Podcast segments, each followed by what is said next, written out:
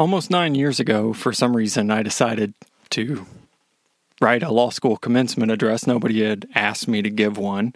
Nobody ever will ask me to give one, but I have one. And so I understand there are a lot of law students graduating who aren't going to get commencement ceremonies. If you need a commencement address, here it is. Good morning.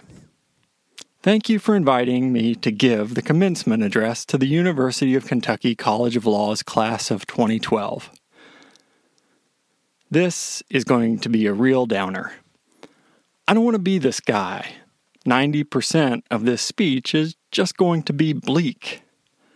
I can't help it. Most of what's happened to you and most of what you're facing is bleak. Now, 10% is going to be hopeful. I want you to remember that. Hold on to that 10% because we're going to start with the other 90%. Here's the situation many of you do not have a job. Many of you have massive debt, hundreds of thousands of dollars of debt. Many of you, most of you, have no marketable skills to speak of. Even those of you with jobs have been hired mostly for your potential.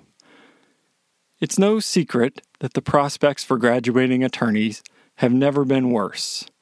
I have good news and bad news about this. The good news is, as an attorney, you can employ yourself.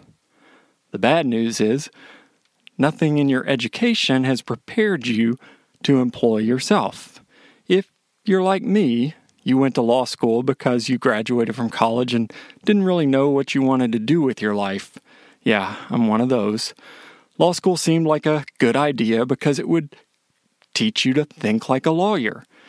I didn't know what this meant before law school, but I was tired of thinking like a Capitol Hill intern slinging tacos at night. Thinking like a lawyer had the added bonus of the tantalizing lure of exclusivity. I could join a club, and once in, the mysteries of society would be revealed to me. In fact, in my admissions essay, I explained that because our culture is a language, I expected to learn its grammar in law school. I didn't. And I didn't learn how to think like a lawyer either.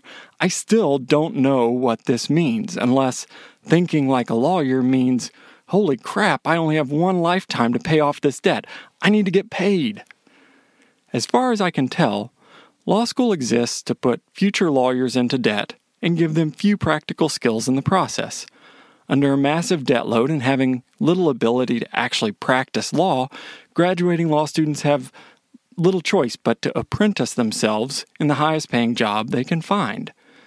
The other function of law school is to make you feel okay about this situation, to make it seem natural, orderly, logical. It's, it's not. Learning to think like a lawyer too often means coming to understand that what you do in this world doesn't matter. Law school is a process of divorcing you and your values from what you do professionally. Early on in law school, you learn that you are not your client, that you are not what you do. Law school teaches you from its very first days to think of yourself as merely a participant in an adversarial system. This is not a valueless position. Participating in an adversarial system is framed as a higher good than actual good. You have been told that representing poor people is good because everyone needs representation. The reason poor people need representation, you're told, is because our system cannot work if both sides aren't represented. You are not told that poor people need representation because poor people are vulnerable, because they're more likely to be preyed upon, because they have blood and sinew, mothers and sons. Maybe things have changed.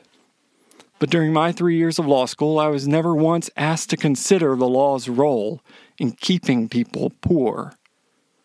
We are rarely asked to look behind the law. Rather, we are taught to get the black letter law and get out. Don't ask, why the law is what it is, just learn what it is and move on. For those of you who think that being a good lawyer, that thinking like a lawyer simply requires you to spot the issue, know the rule, apply the rule, and come to a conclusion, I am truly sorry for you. For those of you who went to law school hoping to learn how to meld your values with the practical skills lawyers need to help their clients, I am truly sorry. For those of you who came to law school to make a difference or fight the good fight, being told that you are merely a participant in an adversarial system is a violent challenge to your worldview. If you are miserable in law school, I want you to consider the possibility that this confrontation with an amoral vision of the lawyer's role in society is partly to blame for that misery. Being told that it doesn't really matter what side you're on is enough to jade just about anyone. You are not the same person as the person you were three years ago. Ask yourself if you are more jaded now than you were before. Ask yourself if you feel less excited about the work you want to do in this world than you did before. Ask yourself if you think your estimation of the difference you can make in this world has diminished in the last three years. If you feel jaded, if you feel a lack of enthusiasm for the work you are about to do, I want you to consider the possibility that law school is partly to blame. Your challenge is now to learn how to be yourself. What I really mean is your challenge now is to remember how to be yourself. Remember who you were before you viewed yourself as a participant in an adversarial system, before you were told that what you are is a hired gun, a mercenary. If it doesn't matter what side you're on, then that's what you are a mercenary. If you view yourself as merely a participant in an adversarial system, then a rational self maximizer in that system will side with the moneyed every time. Choosing sides only requires learning which side can pay you the highest hourly rate. What an awful lesson. But it's one of law school's most important lessons. It will provide many of you a lot of comfort. I am here to tell you that you are more than a mercenary, that choosing sides because of your values, because it's who you are, is okay. It's more than okay, it's a sign of being human. I'm here to talk to the people who think it still matters what they do on this earth. Before I talk about what to do now, now that you're in debt and facing uncertain job prospects, I want to talk about what should have happened in law school, what should be happening now. In law school, you should have spent your first year developing the practical skills you will need as a lawyer. Writing, yes, speaking, of course, but also the active listening you will need to use with your clients and your partners, the mindfulness that you will need yourself to maintain sanity in a pretty insane profession. You should have been taught these things in contexts that simultaneously teach you the real world effect of civil and criminal procedure, contracts, and constitutional law. You should have spent your second year apprenticing with practicing attorneys during the day and learning the nuts and bolts of running a law office accounting, technology, ethics, advertising, getting things done.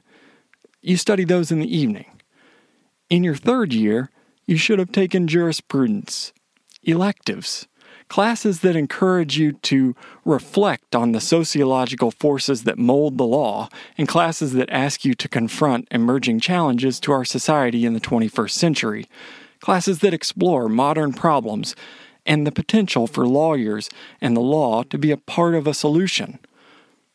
Prescription drug abuse, the foreclosure crisis, jail overcrowding, immigration, the solutions to these problems probably won't come from winning a case in court.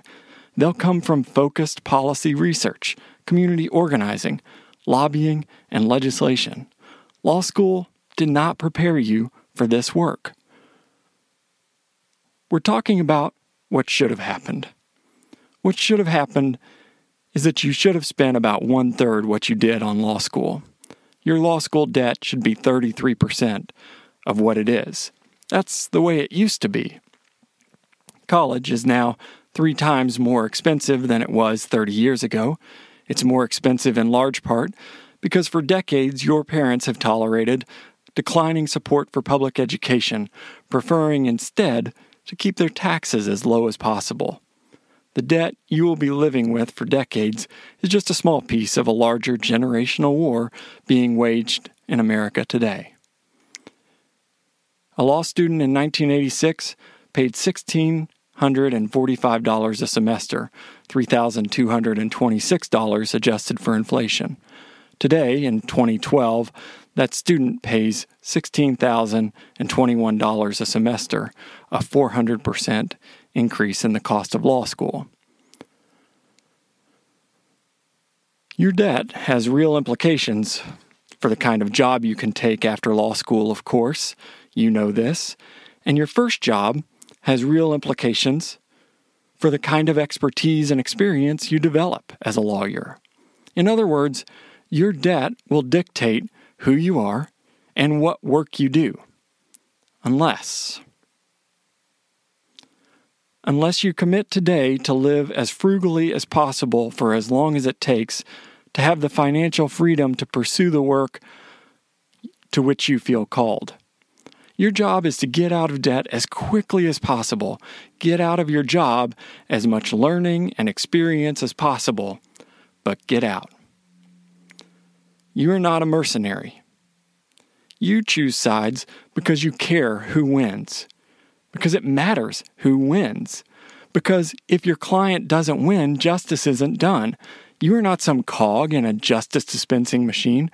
You are a human being. You have values. You know right and wrong. You have a compassion for the dispossessed, the disenfranchised, the marginalized that compels you to act. Some of you have a God whose claims on your life are undeniable. Law school taught you to forget yourself and ignore others. It encouraged you to divorce yourself from what you do. This is why, in part, so many lawyers are unhappy. I believe we are on earth to do good work, to alleviate suffering and seek justice for the oppressed. I believe what we do matters. The bad news is you are in debt and facing the worst economy in human memory. The good news is that if you can remember yourself and live frugally, there is no limit to the amount of good work you can do with your law degree. Law school, if you couldn't tell, was a miserable experience for me. But being a lawyer is more rewarding than I could have ever imagined. And fun. What a joy.